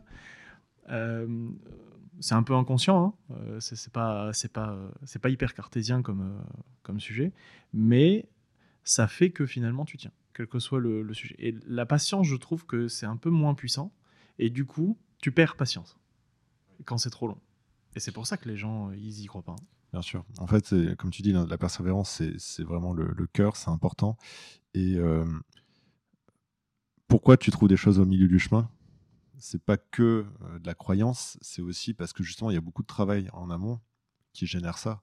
Cette per- cette persévérance-là, elle est liée à du travail qui, du coup, font que tu récoltes des choses hein, à un moment donné. Alors ça c'est clair, mais moi ce que je m'explique toujours pas, c'est pourquoi à ce jour-là pile poil. C'est-à-dire que que ça tombe un jour, pourquoi pas? Mais ce jour-là, le jour où tu perds un contrat, pouf, t'en as un autre. Je dis bon, génial, comme si de rien n'était. Le jour où euh, tu perds un contrat, tu dis oh là là, comment je vais m'en sortir? Pouf, il y en a un qui arrive, tu sais pas d'où ça sort. Tu signes un contrat, t'as pas la compétence, le candidat il débarque trois jours après. C'est, euh, je sais plus comment il s'appelle, mais c'est un biais qui est assez intéressant, qui, euh, qui fait qu'on on est beaucoup plus ouvert au sujet quand il arrive, Oui. et du coup, on, on le capte beaucoup plus facilement. Mm. Euh, c'est comme, euh, j'avais des personnes, euh, des femmes enceintes qui me disaient que euh, avant d'être enceinte euh, à Paris, dans le métro, elles ne voyaient jamais les femmes enceintes, alors que depuis qu'elles étaient Ah enceintes, oui. elles en voient tous les jours, tout le temps. Ouais, c'est parce que tu diriges ton esprit vers l'objectif et du coup, Et, euh, et ben, l'entrepreneur, c'est pareil. Bien sûr. Il se dirige vers un objectif qui est bah, il faut qu'on ait un contrat, et, euh, Mm. et comme par hasard, ça finit par arriver. Mais c'est extrêmement euh, surprenant. Ouais, c'est surprenant et c'est puissant. Euh, avant de poser la, la question sur du coup la persévérance et, et la résilience et pourquoi tu es comme ça, je vais te, juste revenir sur ces notions de donc phase de l'entreprise, création, hypercroissance, donc plutôt une vision exponentielle, puis euh, volonté d'aller vers de la linéari- linéarité. Euh, L'impact sur les personnes. Je sais qu'on en avait parlé à un moment donné. Mm. Tu m'avais expliqué qu'il y a des personnes qui euh, sont très contentes quand ça pète dans tous les sens, mais du les coup ne veulent pas être dans une entreprise qui est stable. Et inversement, il y a Mm. des gens qui préfèrent une entreprise stable. Oui, c'est pas les mêmes. Euh, bon, t'as plein de choses. Hein. T'as l'âge, le caractère, euh, l'histoire perso, etc. Mais il y a des gens qui s'épanouissent dans un contexte d'aventure. Euh, C'est-à-dire, euh, tu leur dis, bah, personne sait faire, personne n'a jamais fait. Voilà, une machette, des baskets, débrouille-toi, fais-nous un chemin. Il y a des gens qui adorent ça et qui ne vivent que pour ça. Il y a des gens, tu leur mets un chemin et des panneaux, ces mêmes personnes-là, ils, ils, partent pas. hein. Ils restent sur place, ils disent non, je- ça m'intéresse pas, on va, on couper à travers le champ, ça a l'air plus sympa. On dit non, mais on s'est fait chier pendant deux ans à te faire le chemin, donc t'es gentil, tu prends le chemin. Non, non, non, ça m'intéresse pas. Bon, ces gens-là, dans un contexte d'hypercroissance où t'as jamais rien fait, parce que tout est la première fois, euh, rien n'est défini, euh, voilà, ces gens-là s'éclatent. Et ça peut être dur, hein. tu peux être en crise, euh, tu peux, ils s'en foutent. Eux, tu leur files une machette, je te dis, ils se débrouillent. Euh, inversement, il y a des gens, s'ils n'ont pas le chemin déjà tracé et les panneaux, ils restent sur place, ils pleurent. Euh, Mais inversement, c'est ceux-là qui vont emprunter le chemin avec les panneaux. Et en fait, c'est juste pas les mêmes personnes. Euh, alors c'est très important d'en être conscient. C'est pas un jugement. Tu, as l'un, tu as l'autre. C'est deux compétences qui sont différentes. Les deux ont besoin l'un de l'autre. Euh, et nous, on a eu cette phase un peu compliquée qu'on n'avait que des aventuriers, parce que quand tu fais de l'hypercroissance, bah, tout le monde est en train de tracer un chemin. Donc il y a une paire de machettes et puis tout le monde, tout le, monde le fait. Et puis, bah, au bout d'un moment, le chemin est tracé. Et puis surtout, quand tu vis une crise comme on a vécu, euh, nous, on est passé de 200% de croissance annuelle à 20%. On a perdu un zéro. Bah, euh, alors évidemment, en plus, euh, inéligible à toutes les aides possibles et imaginables sur les pertes de chiffre d'affaires parce qu'on n'avait pas perdu, on continuait à en gagner, mais tellement moins.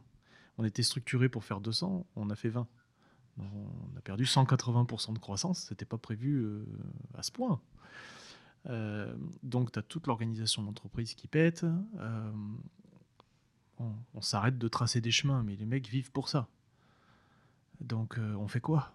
Et, donc, effectivement, on a eu on a eu une phase de bascule qui n'était qui pas forcément simple, où il y a eu des départs de ces gens qui sont plus aventuriers. Il y en a qui sont restés, parce qu'on a quand même une part un peu encore de croissance et de, et de choses à découvrir.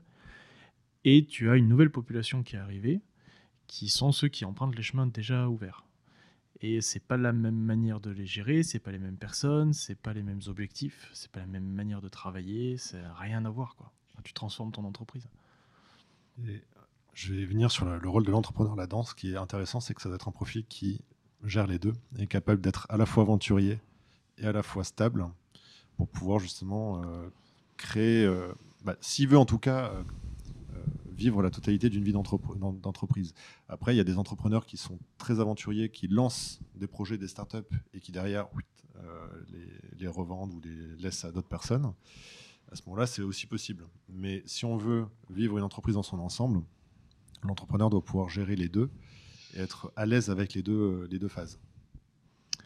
Alors oui, pas moi. Euh, moi, je gère pas les deux phases. Euh, je suis pas hyper euh, structuré pour être, euh, pour être dans la routine et dans un truc très structuré, j'y arrive pas. par contre, on a embauché une personne qui est super là-dedans et qui fait super bien ce boulot-là et vraiment beaucoup mieux que moi. Je veux dire, la délégation, ça marche bien. Exactement.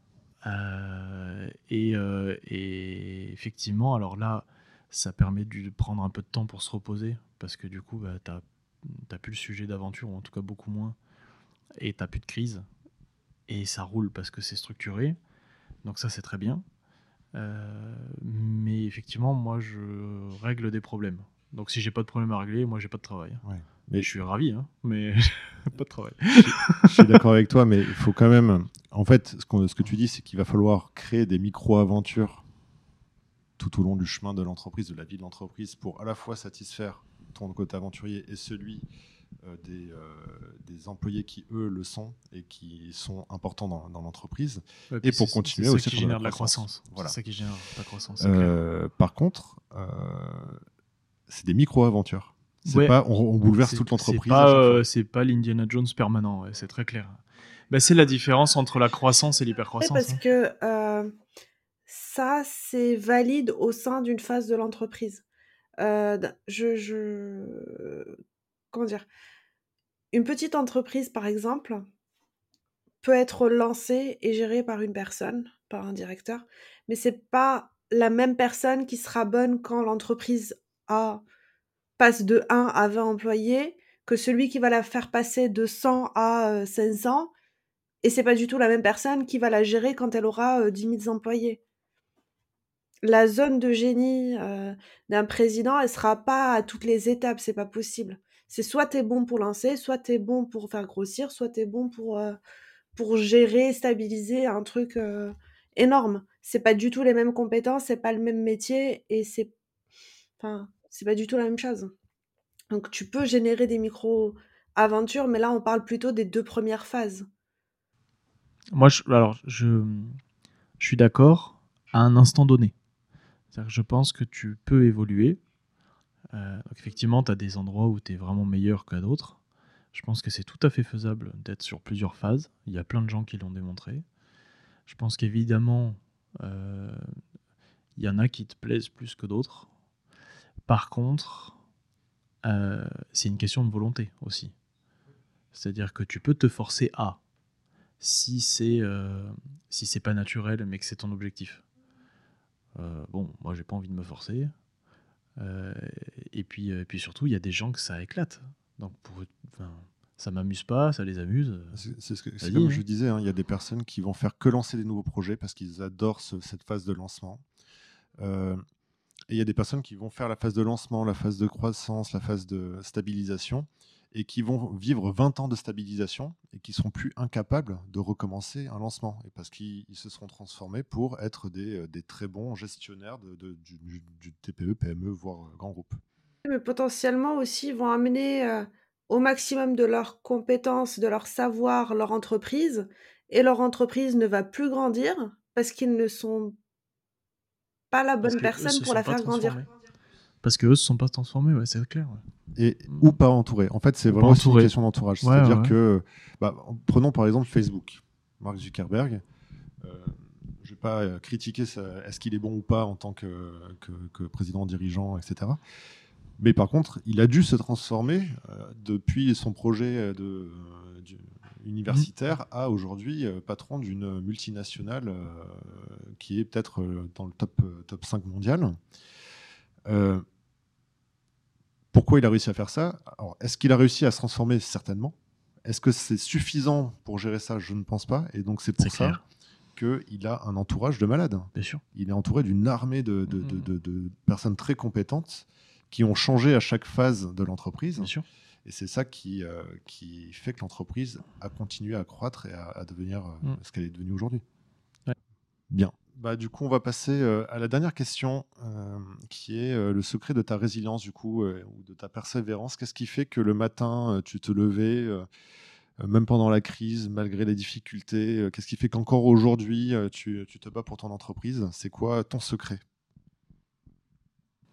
Bon, le pourquoi, c'est parce que j'y crois à ce qu'on fait, euh, parce que j'ai pas spécialement envie de faire autre chose et je pense pas pouvoir vraiment faire autre chose. C'est-à-dire que euh, j'ai eu une autre vie euh, où, où j'étais chez Airbus et j'ai assisté à des, trucs un petit peu un haut niveau, etc. Euh, et puis j'ai vu tous ces top managers et je me suis dit, ok, j'ai 25 ans, ils en ont 55. Est-ce qu'il faut que j'attende 30 ans pour aller là? Parce qu'au pire, je peux y arriver. Est-ce que 30 ans? Non. ça a été rapide, hein. vraiment, ça m'a pris une demi-heure cette affaire. donc, euh, donc j'ai su que je ne ferais pas ça. Euh, donc, euh, donc du coup, une fois que tu as traité le 1, euh, je ferai pas autre chose, et 2, euh, la mission elle-même, j'y crois. ensuite, il y a le comment. Alors le comment, j'ai lu il y a un petit moment un bouquin écrit par un Navy qui est en fait le Navy qui a tué Ben Laden. et qui donc raconte évidemment l'intervention et qui, dans son bouquin, raconte avant toute la préparation qu'il a amené à l'intervention. Donc comment le mec est rentré dans l'armée, comment il a réussi à rentrer dans les Navy Seals, etc. Et euh, il raconte que euh, la sélection pour les Navy est horrible. Et évidemment, c'est l'objectif euh, de base de sélectionner les plus résistants. Et, en fait, il, dit que un des trucs les plus durs à vivre à ce moment-là, c'est pas tellement les épreuves où les mecs te foutent dans de l'eau à 4 degrés à 4 heures du mat en te sortant du lit et tout ça. C'est pas, ça, pas forcément ça le plus dur c'est de voir les gens partir un par un. Et en fait, tu te dis, si lui, et puis en plus, ils sont de plus en plus forts euh, mentalement. Donc c'est, si lui, il est parti, pourquoi moi, je suis encore là Et en fait, euh, ce gars-là avait une technique qui donne dans son, dans son bouquin, il dit, euh, je vois jamais plus loin que le prochain repas. En fait, le prochain repas, c'est dans pas si longtemps que ça. Euh, tu as toujours une échéance de quoi? Un tiers de journée, un quart de journée, il y en a un des tiers où tu dors. Euh, bon, c'est gérable. Si tu commences à. Ce qui est très très dur, c'est quand tu vis énormément d'épreuves. Alors, soit une épreuve très dure, soit plein d'épreuves très dures, soit euh, quelques-unes très très dures en même temps, euh, te projeter loin, c'est compliqué. Parce que tu fais face à un tel amoncellement d'emmerdes que tu, peux pas euh, peux pas voir loin. Si tu vois loin, tu vois la montagne à gravir et tu, tu, tu renonces immédiatement. Par contre, si tu dis, bon voilà, les 10 prochains mètres là, je peux les faire ou pas? Ouais, je peux les faire. Les 10 mètres, je peux les faire. Puis au bout de 10 mètres, tu fais les ceux-là là. Ouais, on va pouvoir les faire, etc. etc. Mais tu sais quoi, tu fais ça 10 fois, tu as fait 100 mètres. Et puis tu continues, tu continues, tu continues. C'est le fameux, euh, c'est Sun Tzu, euh, un voyage de 100 lieues, comme, de 1000 lieues commence par un pas. La méthode des petits pas. Et, euh, et, tu, euh, et en fait, tu te fixes des objectifs qui sont extrêmement courts. C'est notre méthode à nous de micromanagement, ça. Donc on n'a pas des gens qui font du micromanagement, mais on, se, on découpe nos tâches en micro-tâches. Et la durée de la tâche n'est pas négociable. Et en fait, en te mettant des très courtes échéances comme ça, tu fais des merveilles parce que l'accumulation de ces micro-objectifs qui sont franchement euh, simples à réaliser, hein, et puis quoi, au pire, t'en foires un ou deux de temps en temps. Euh, et ben, au final, euh, tu, fais tu parcours de très très longues distances sans t'en rendre compte. D'ailleurs, c'est un truc qu'on fait beaucoup quand on fait des randos ou des choses comme ça. Tu te fixes un point visuel, puis tu le fais, et puis tu, tu te dis pas, je vais faire les 30 bornes. Et, euh, et cette méthode-là, euh, invariable, euh, à chaque repas, ok, le prochain repas, c'est quoi J'ai quoi entre les deux, etc. etc. Alors ça manque un peu de préparation, je ne te cache pas que du coup tu vis un peu dans l'impro général, mais c'est gérable mentalement, Euh, même si à l'intérieur de ces demi-journées, de ces quarts de journée, tu vis des trucs vraiment durs à gérer. Parce que en fait, euh, bon, euh, par période, t'en as un ou deux à gérer, quoi. C'est intéressant ce que tu dis. Alors, je pense que déjà, il faut faire attention parce que ça paraît facile comme ça, mais savoir découper Ah non, c'est dur. hein. tâche en petites tâches. J'ai pas dit que c'était. À aucun moment j'ai dit que c'était facile. hein. C'est dis, ça- extrêmement ça dur. paraît facile. Mais ça, ça devient possible. Et euh, euh, le, problème avec ça, que tu l'as très bien dit, c'est aussi que derrière, tu perds la vision euh, un tout petit peu plus long terme.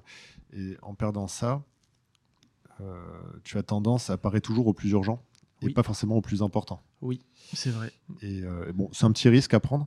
Je Oui. pense que c'est quand même important pour l'entrepreneur d'avoir à la fois la, la vision long terme, mais derrière de redécouper, de se de centrer sur maintenant qu'est-ce que je fais jusqu'au prochain repas.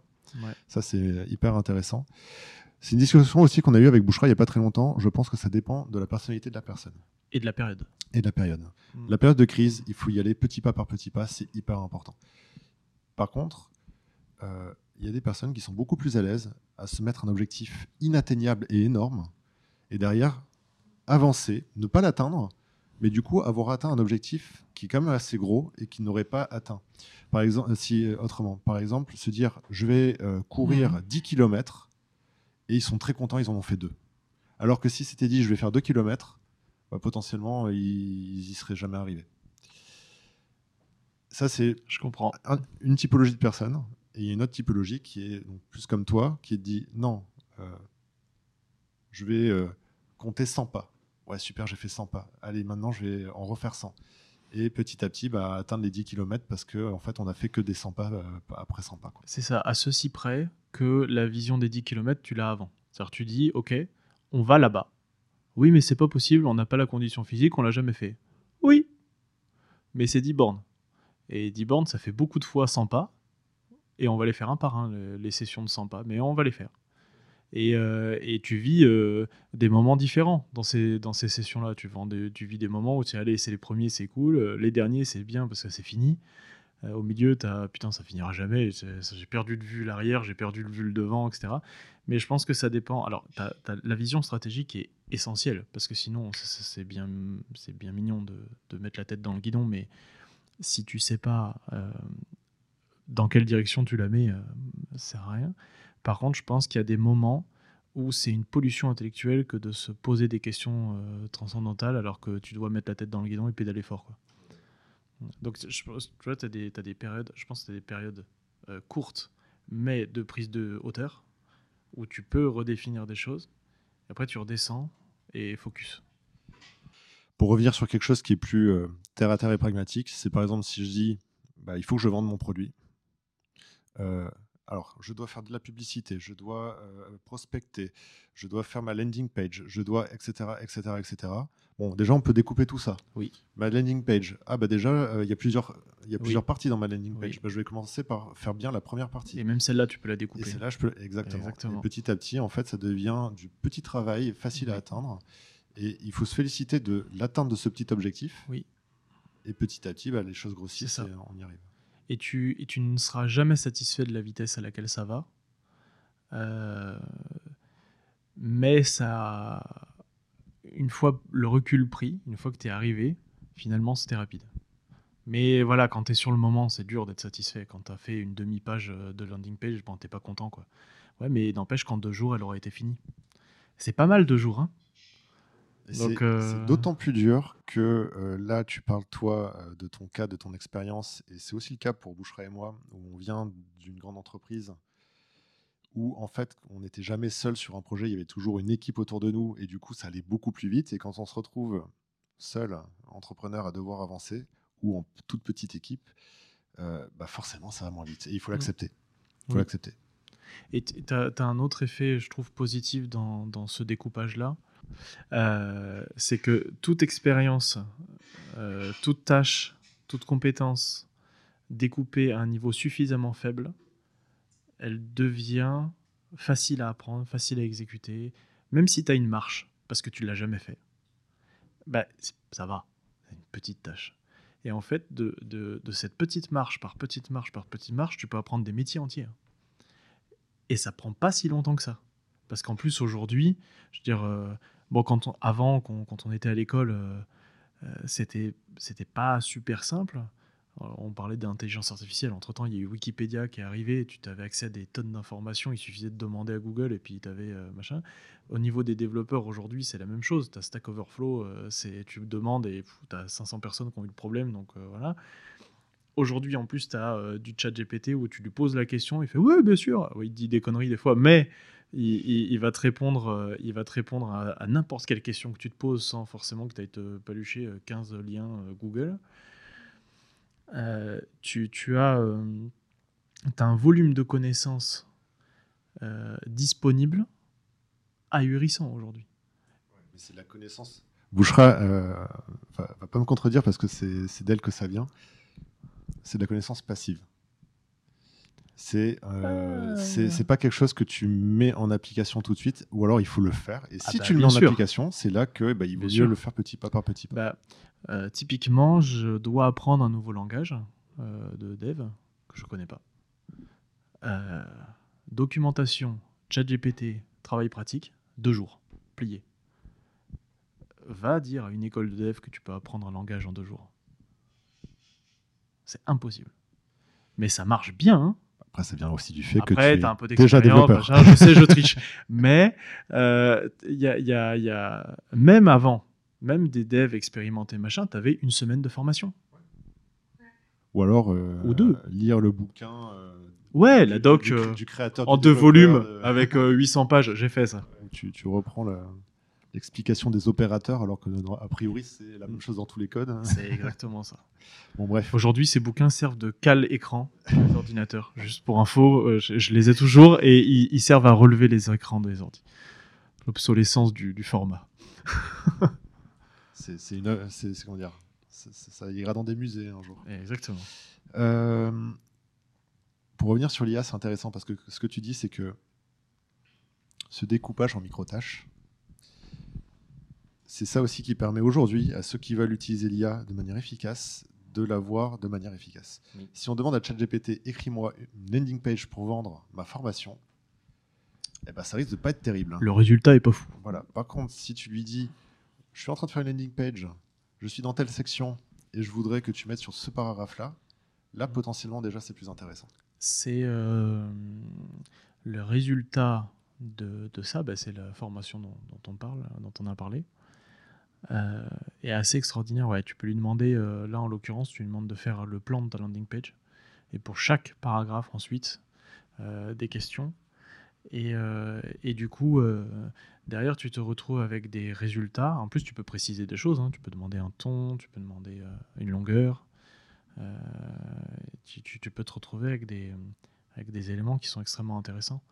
Et euh, pour, un, exemple tout con, aujourd'hui, euh, on l'utilise euh, dans les maquettes où il y a le fameux lorem ipsum euh, qu'on a tous utilisé des centaines de fois. Aujourd'hui, on n'utilise plus le lorem ipsum. On donne euh, un volume de caractères et on dit voilà, euh, on, on est dans cette section, à tel endroit, on veut expliquer ça, tu as 300 caractères, bonne chance. Et on prend copier-coller. Alors le texte ne va pas, on s'en fout. Il sera changé. Ouais, Mais à le la place d'avoir un lorem ipsum, pour le client, texte. pour ton client, parce que lui, il a besoin de se projeter facilement. Exactement. bah, c'est plus facile qu'avec. Exactement. un ipsum. Et puis là, euh, t'as oui, mais le texte va pas du tout. Bah, parfait, fournissez-le nous. Alors que le ipsum, il se projette pas. Parce qu'il a le compris que c'était un. c'est ça. Et c'est euh, bon, c'est un- ça, c'est un épiphénomène de un morceau dans un métier, de, des chamboulements que ça a. Mais c'est vrai que c'est hyper efficace. Et du coup, pour revenir à ce qu'on disait, c'est que pour le rendre efficace, bah, cette action de découper en micro-tâches, en micro euh, comment dire, événements, c'est euh, c'est la clé. C'est la clé du succès. C'est le minimum vital. Mais pour tout, hein, d'ailleurs. hein. Moi, je. De toute façon, découper en processus son entreprise et en micro-processus, c'est ça aussi hein, euh, qu'on comprend mieux et qu'on peut évoluer. Bah, merci en tout cas pour, euh, pour euh, cet échange. Euh, on a l'habitude de terminer euh, les interviews par euh, quelques petites questions euh, du tac au tac. Donc, euh, la première question. Est-ce que tu es plus recrutement ou prestataire externe? Recrutement. Plein de raisons. Je te, je te les explique? Euh, Bon, il y a un élément euh, évident, c'est qu'on fait de la RD, donc on veut la garder en interne. Euh, deuxième élément évident, c'est que c'est important pour moi que les gens soient 100% su- focus sur ce que je leur demande de faire. Et ça marche pas si tu es avec 36 clients. Euh, voilà. Euh, et la troisième, c'est que moi, je veux une équipe. Pas des gens qui travaillent les uns avec les autres, je veux une équipe. Et ça, euh, ça se fait avec des gens qui se rejoignent le matin, qui prennent une bière le soir, le café euh, après manger, et, et qui vivent les aventures ensemble. Et ça se fait pas avec des gens qui travaillent les uns à côté des autres. Est-ce que tu es plus formation ou auto-formation? Auto-formation. Ouais, ça va vite. Hein Euh, auto-formation, c'est une déformation du monde du développeur. Euh, dans le développement, euh, c'est pertinent de savoir comment trouver l'information. C'est pas pertinent de se faire former à l'information elle-même pour plein de raisons. Elle change tous les 15 jours. par contre, être capable de trouver une doc, la lire, la comprendre, l'exécuter, ça c'est pas mal.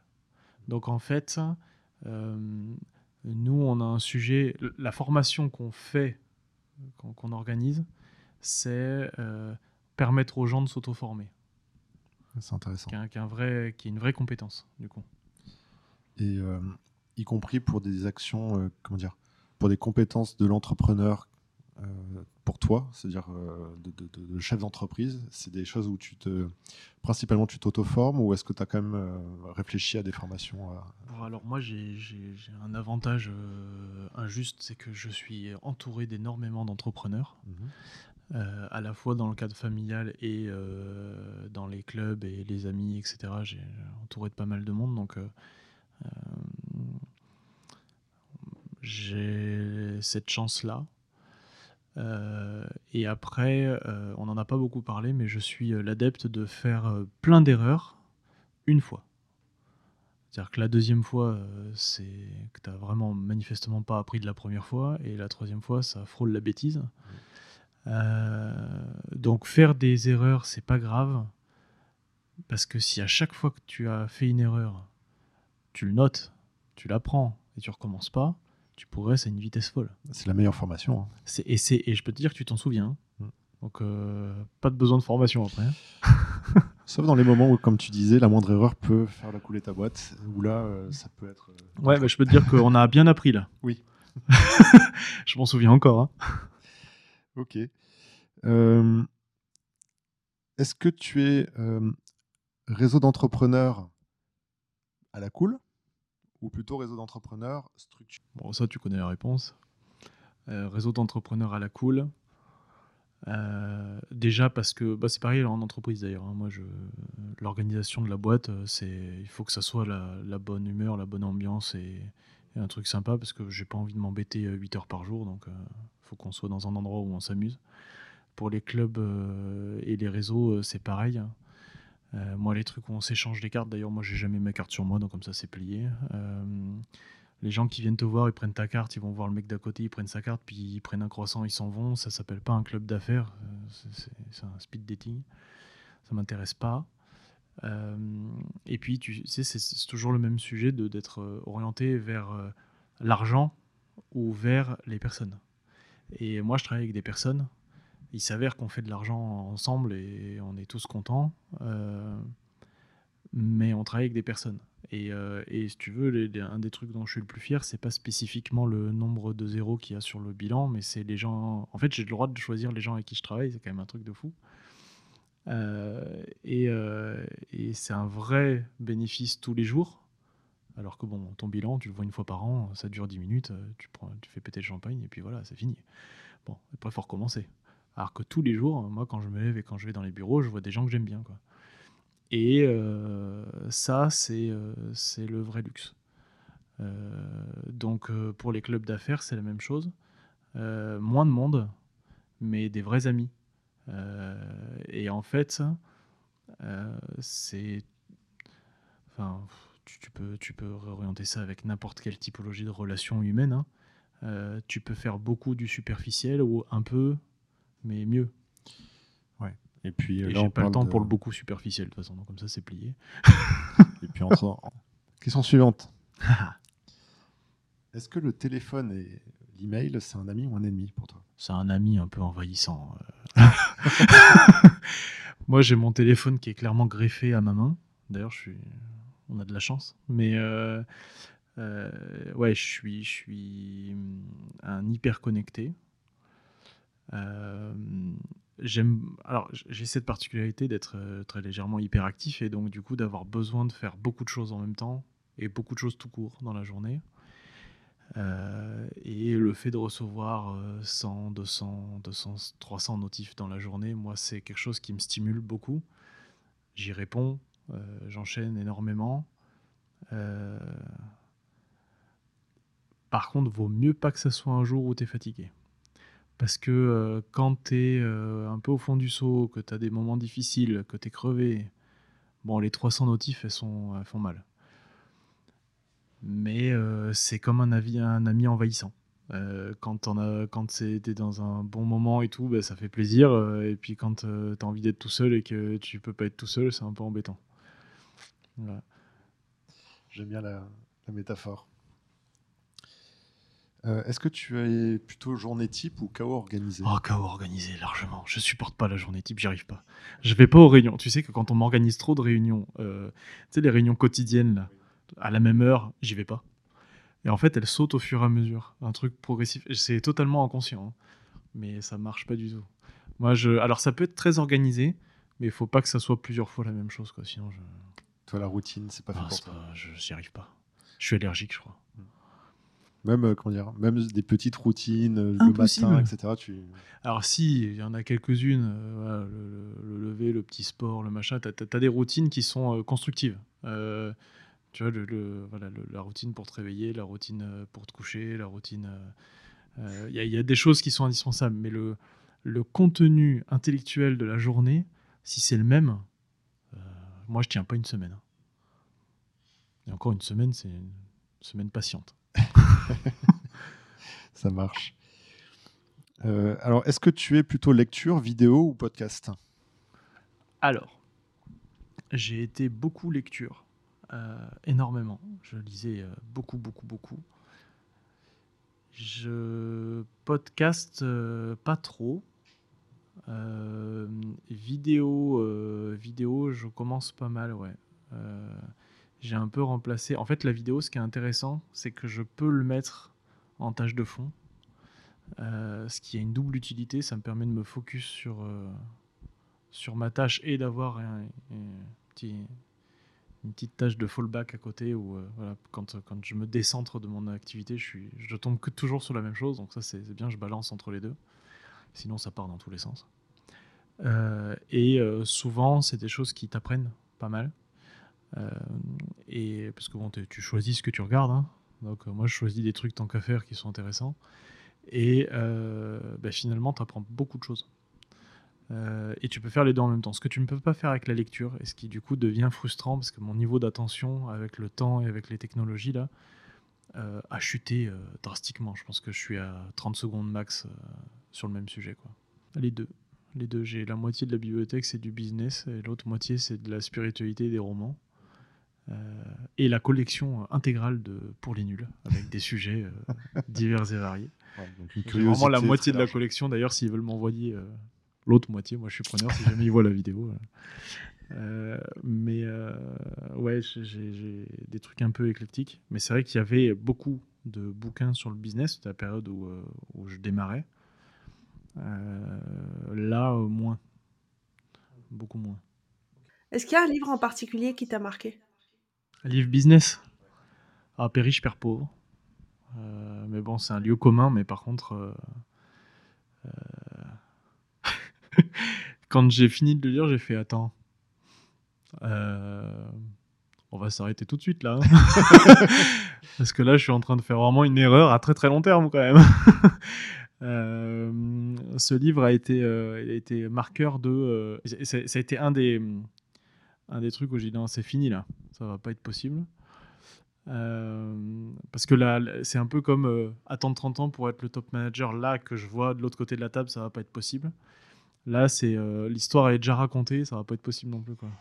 Donc il y, y a, ce truc-là. Euh, dans les bouquins de business super intéressants, euh, il y a la stratégie Océan Bleu qui est, qui est un vrai bel outil de, et qui marche super bien. Pour moi, c'est un must-have, effectivement. C'est-à-dire qu'on t'apprend pas mal de choses dans les écoles de commerce, notamment les matrices, les SWOT, les trucs. Mais ça, là, c'est surpuissant comme outil, c'est tout con.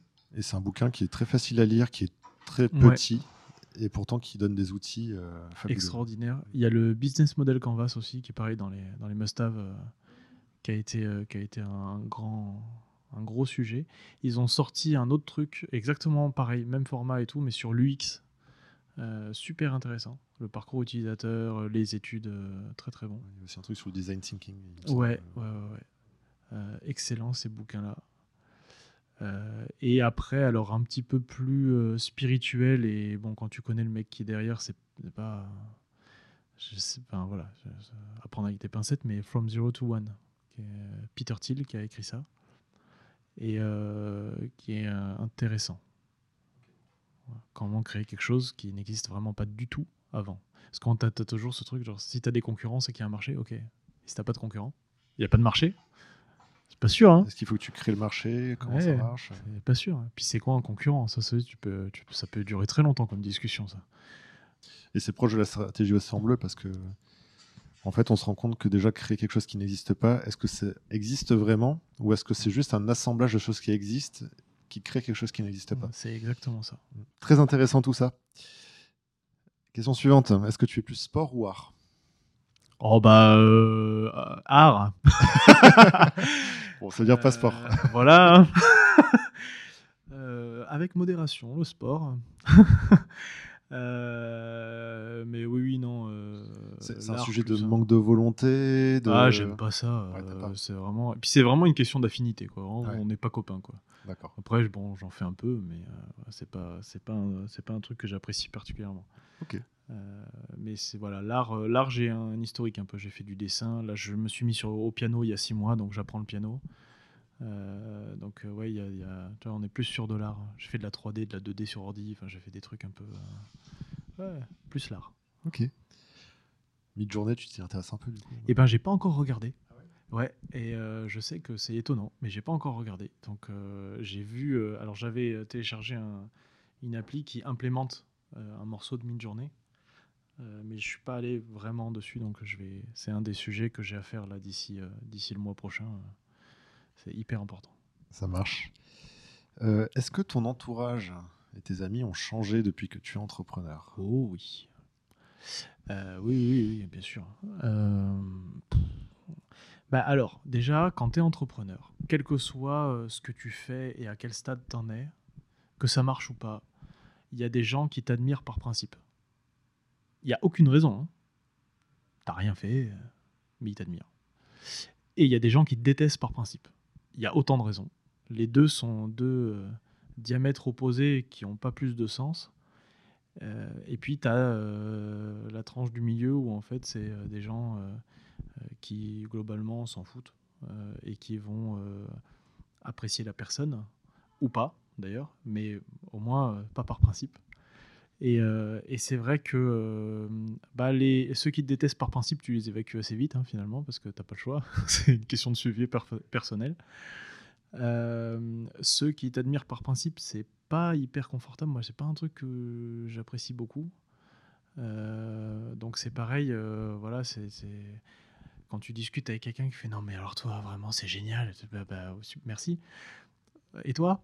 Ah non mais moi rien à voir. Euh, bon, ça va cinq minutes. Et en fait, c'est vrai que c'est très très dur. Tu sais, c'est dans le côté de la solitude du dirigeant et du et du. En fait, tu, tu as des discussions, c'est pour ça qu'on se retrouve entre dirigeants, c'est parce que tu as des discussions qui sont, euh, que tu peux pas avoir avec des gens. Euh, et inversement, il y a des discussions que les gens ont que tu peux plus avoir. Euh, et ça, oui, c'est super dur. Le, je critique mon manager, mon patron, etc. alors, alors le, la classique, ouais, mon chef, tu te rends compte, il m'a dit ça, c'est pas normal. Mais va lui dire, mais je peux pas faire ça. Ah bon, et qu'est-ce qui t'en empêche? T'as deux jambes, une bouche, tu vas. Hein ouais, mais si je fais ça, il va me virer eh ben, tu trouveras un autre job. Et puis sinon, tu auras fait entendre ce que tu voulais, et puis ça se trouve, c'est juste un problème de compréhension.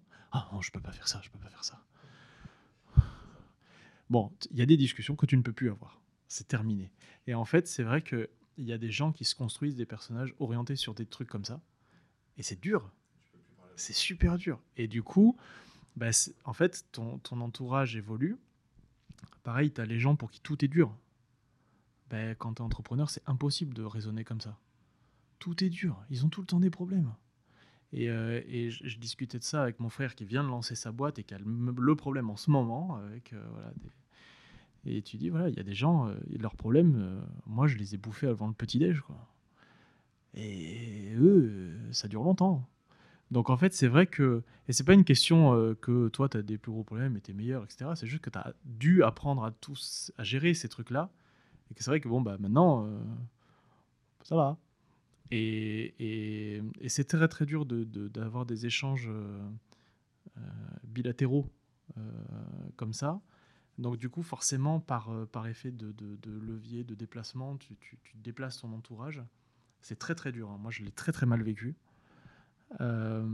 c'est vraiment, ça fait partie des traumatismes. Tu vois, c'est un peu comme, la, comme les séparations. D'ailleurs, c'est la même chose. Hein. Les séparations, c'est même, même sujet. Hein. C'est des cadres de vie, des cadres de raisonnement qui, qui, tu peux le tourner comme tu veux, au bout d'un moment, ça casse le couple. Hein. Euh, et c'est un des avantages d'entreprendre en couple aussi, c'est que tu as. Bon, bah. Euh, eh ben, c'est pas séparé, là, du coup. Hein. et tu peux avoir ces fameuses discussions, cette appréhension commune, etc., tu vois, d'un sujet qui, euh, qui pas palpable si tu l'as pas vécu. Et, et, et, après, inversement, tu as des gens qui arrivent, et ces gens qui arrivent c'est important de bien aussi s'entourer. Euh, tu as d'un côté salarié, mais tu as dans ton entourage perso. Euh, parce que, euh, alors, surtout quand ça marche, quand ça marche pas, t'as pas trop le problème, mais quand ça marche, tu vas avoir des gens qui sont là peut-être pas pour les bonnes raisons. et c'est très très dur de s'en rendre compte au début quand tu l'as jamais vécu parce que c'est vachement plaisant. Hein. En termes d'ego, ça te booste. donc vraiment, c'est très très toxique.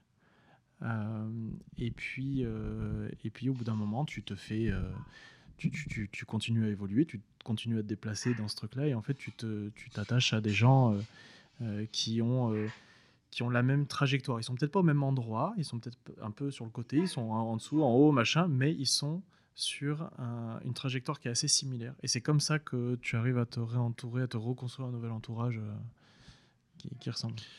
Ouais, c'est intéressant ce que tu dis. Et puis, même dans l'entourage qui reste, euh, qu'on peut pas entre guillemets se séparer. Hein, c'est euh, notre famille, par exemple. C'est pas divorcer de ses Ouais. parents, hein, ça c'est normal. Euh, Il y, a, il y a un apprentissage, une difficulté qui est euh, de dire bon, je suis moi, Mm. je suis pas mon entreprise. Donc euh, la première question que tu me poses, ça doit pas être euh, comment ça va le business ou des choses comme ça. Euh, ou en tout cas, ça peut être une, une question, mais parmi d'autres, et pas le, le sujet unique de notre interaction. Mm. On reste des humains. Et t'as ça et t'as l'inverse. À ceux T'as, qui s'en euh, foutent complètement, oui. T'as- Non, mais ça, on n'en parle pas. hein. Euh, Oui, Alors j'y passe partie de ma vie. 95 heures par semaine, peut en parler un peu, sinon on va pas parler de grand chose. C'est ça, bah, il, faut le juste milieu. Et, euh, Exactement. Mais moi j'ai une chance folle avec ça, c'est-à-dire que vraiment tout mon entourage familial, à quelques exceptions près, ont ou ont eu des entreprises.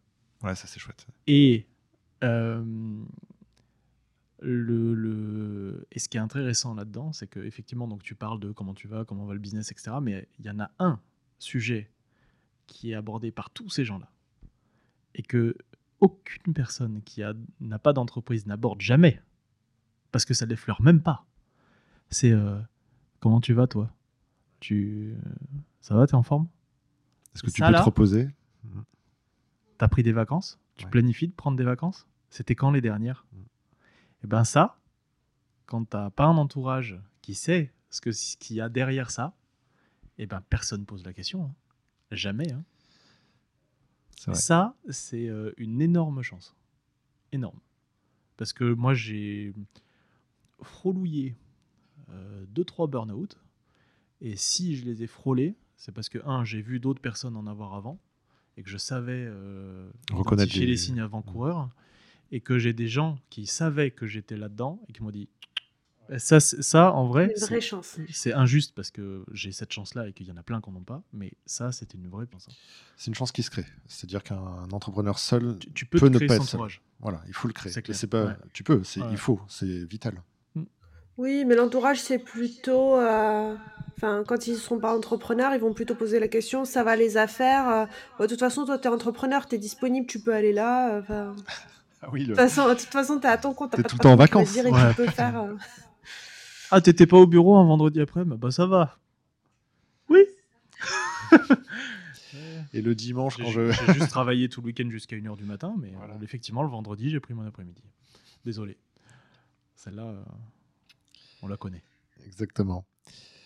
Bon, bah, merci beaucoup euh, pour toutes ces euh, réponses. Euh, une dernière question, c'est pas vraiment une question, c'est euh, pour les gens qui nous regardent, euh, notamment euh, des gens qui veulent entreprendre ou qui entreprennent depuis peu, euh, quel est le conseil, si tu avais un conseil à donner, euh, que tu leur donnerais? Ne pas tomber amoureux de son projet. Euh, on a tous vécu ça, de démarrer avec une idée. Et pour ceux qui ont changé qu'une seule fois d'idée, c'est ceux qui sont tombés tout de suite sur un coup de bol euh, sur le sujet qui marche. Mais euh, en tout cas, de ceux que je connais qui. euh, J'ai deux, trois anecdotes en tête là, une bonne dizaine même. qui se sont acharnés sur un truc qui marchait pas, ont très très mal vécu, voire perdu leur boîte. Euh, tous ceux qui ont réussi à mettre une espèce de routine de remise en question en disant ok ça ne marche pas fini. Terminé ça marche pas. Qu'est-ce qui a marché? Parce qu'en en fait on, a toujours des petites opportunités des trucs qui ont l'air de rien qui sont juste à côté de ce qu'on fait. Et il y a quelqu'un qui vient te voir et qui dit tu sais faire ça? Bon euh, ouais. Ok. Qu'est-ce qui se passe si ça tu te mets à prospecter dessus? Parce que c'est pas dans ton offre c'est pas dans ce que tu proposes etc mais si tu communiques que ça tu sais faire s'il y a un mec qui est venu te voir, peut-être qu'il y a un marché. Et en fait, on reste parce qu'on a travaillé énormément sur le sujet, parce que parce qu'on a échoué, parce qu'on a saigné dessus, etc. On reste sur le produit qu'on veut vendre au début. Et bien, quand tu fais cette petite routine de dire, ok, qu'est-ce qui a marché là de manière totalement imprévue, et si j'essayais de le commercialiser? Et en fait, en faisant ces petits pas, c'est toujours les petits pas, au final, tu réadaptes, et à la fin, tu tombes un peu par hasard hein, sur un truc qui marche bien. En fait, c'est euh, fameux, la fameuse aversion à la perte, en disant j'investis tellement que je peux pas m'arrêter. Bah si, justement, il faut pouvoir pivoter. Et c'est la belle différence entre persévérance et acharnement. Euh, la persévérance, c'est indispensable quand on entreprend, mais l'acharnement, c'est un danger. C'est ça. Et, euh, et, et c'est de toute façon un business tourne comme ça, c'est-à-dire que même le jour, le monde évolue, le jour, un jour tu as un truc qui marche, ça va peut-être durer 5 ans, mais dans 5 ans, c'est peut-être plus ça qui marche. Donc c'est toujours besoin de, de, de, de se renouveler et, euh, et, ça marche le jour où tu te lances. Quoi. Surtout de nos jours, où le monde change de plus en plus vite. Hein. On a l'intelligence artificielle qui arrive avec des métiers qui vont disparaître. Il va falloir, il va falloir être en mesure de très vite changer, pivoter, s'adapter. Et ça, c'est vraiment indispensable aujourd'hui dans, dans la nature. Merci pour ce conseil. Hein. Avec plaisir. C'est vrai que, alors, dans le, dans le, j'en profite, je fais un peu de politique. On nous donne énormément de conseils dans le monde entrepreneurial, en tout cas dans, dans, le monde public, les incubateurs, la région, etc., etc., sur tout ce qui est évident. Faut faire un business plan, il faut faire une analyse stratégique, etc., etc. Mais comme c'est des conseils, désolé, qui sont donnés par des gens qui n'ont jamais arpenter le chemin. c'est dans Matrix, euh, il y a une différence entre connaître le chemin et arpenter le chemin. Une sacrée différence même. Et en fait, c'est pas ces conseils-là qui sont importants. C'est pas d'avoir un super business plan qui est important. C'est pas d'avoir une super étude. L'étude de marché ne sert à rien. Il y, a une personne qui est venue nous voir il y a, six mois, je crois. Elle, elle, est dans une école de commerce. Elle dit Ouais, j'ai fait une étude de marché, etc. Je fais, Super. C'est quoi ton truc? C'est pour des commerçants et tout. Je dis Bon, T'es où là? T'es chez toi? Ouais. Descends. Et tu fais quatre rues là. Tu vas voir tous les commerçants de la rue, tu leur présentes et tu leur demandes s'ils achètent. Pas si c'est intéressant, pas si c'est une bonne idée. tu leur dis voilà, ça coûte tant, est-ce que tu achètes Point. Elle est revenue le lendemain, elle dit bon, il y en a un qui a dit oui. Je crois que c'est déjà un problème. Dit mais voilà, ça c'est ton étude de marché. Parce qu'en vrai, ton marché, c'est pas euh, des tableaux Excel, c'est les gens que tu vas aller voir toi quand tu vas démarrer ta boîte. Et ça, euh, mais des, trucs comme ça, on a des pelletés. Parce que, euh, parce que on t'apprend des choses. C'est des gens qui n'ont pas arpenté le chemin qui viennent t'apprendre le chemin. C'est ça. Des, théoriciens de l'entrepreneuriat qui n'ont jamais été entrepreneurs. Et après, c'est vrai qu'il y a un niveau où c'est important. Tu vois, j'ai un business plan qui tourne, c'est important quand même. Mhm. Mais bon, ok, c'est nécessaire, mais pas suffisant. Hein. On est d'accord. Euh, merci beaucoup, Johan, pour euh, cette interview. Et euh, où est-ce que les gens peuvent te contacter, te trouver Sur LinkedIn, sur l'adresse de contact de la boîte. Ça, tombe juste à côté de chez moi, donc c'est facile à récupérer. Donc c'est contact stratège.in, donc c'est S-T-R-A-T-E-G.in. Euh, voilà. Merci beaucoup. Avec plaisir. À bientôt. Merci beaucoup.